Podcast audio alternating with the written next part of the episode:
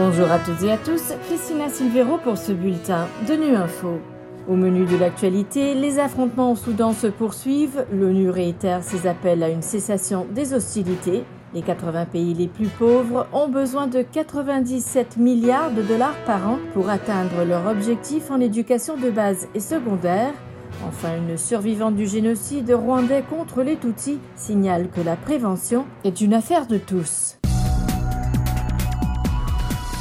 Les affrontements au Soudan entre les forces du général Abdel Fattah al-Burhan et les paramilitaires du général Mohamed Hamdan Diagalo se poursuivent ce mardi, joignant sa voix au secrétaire général de l'ONU, le chef des droits de l'homme des Nations Unies, Volker Turk, a appelé à une cessation immédiate des hostilités dans le pays et a demandé aux deux parties de revenir à la table des négociations. On écoute Saif Magango, porte-parole du Haut-Commissariat de l'ONU aux droits de l'homme.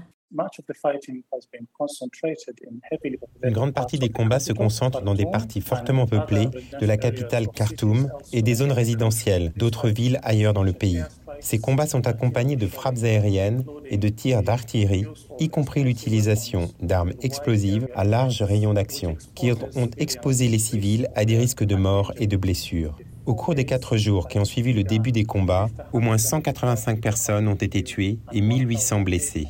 Pour citer le haut commissaire, des milliers de civils sont pris au piège dans leur maison pour se protéger des combats, sans électricité, incapables de sortir et inquiets de manquer de nourriture, d'eau potable et de médicaments.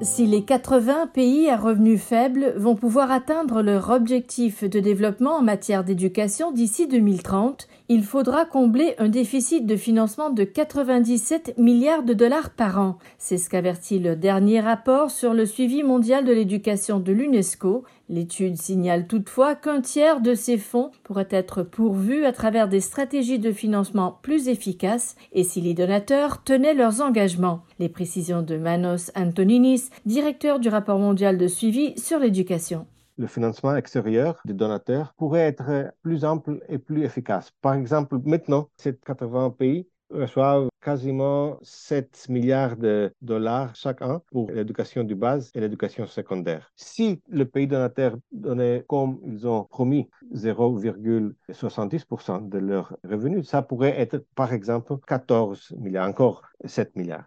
Si le même pays donateur donnait une priorité plus grande de leur aide extérieure de 8% à 12% sur l'éducation, ça donnerait encore 7 milliards.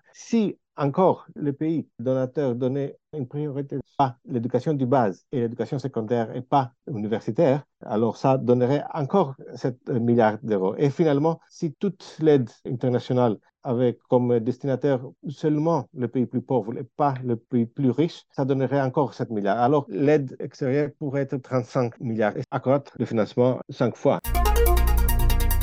La prévention du génocide est toujours de mise. C'est d'ailleurs le message d'une exposition au siège des Nations Unies à New York, Histoire de survie et de souvenirs. Un appel à l'action qui rappelle la nécessité de construire un monde où la justice prévaut et où les peuples sont égaux en dignité et en droit. Immaculée Songa est l'une des contributrices à l'exposition, survivante du génocide contre les Tutsis au Rwanda. Pour elle, nous avons tous une responsabilité pour prévenir le génocide, notamment par l'éducation. Les gouvernements, les gens dans le pouvoir, les Nations Unies sont responsables de préventer le génocide par l'éducation.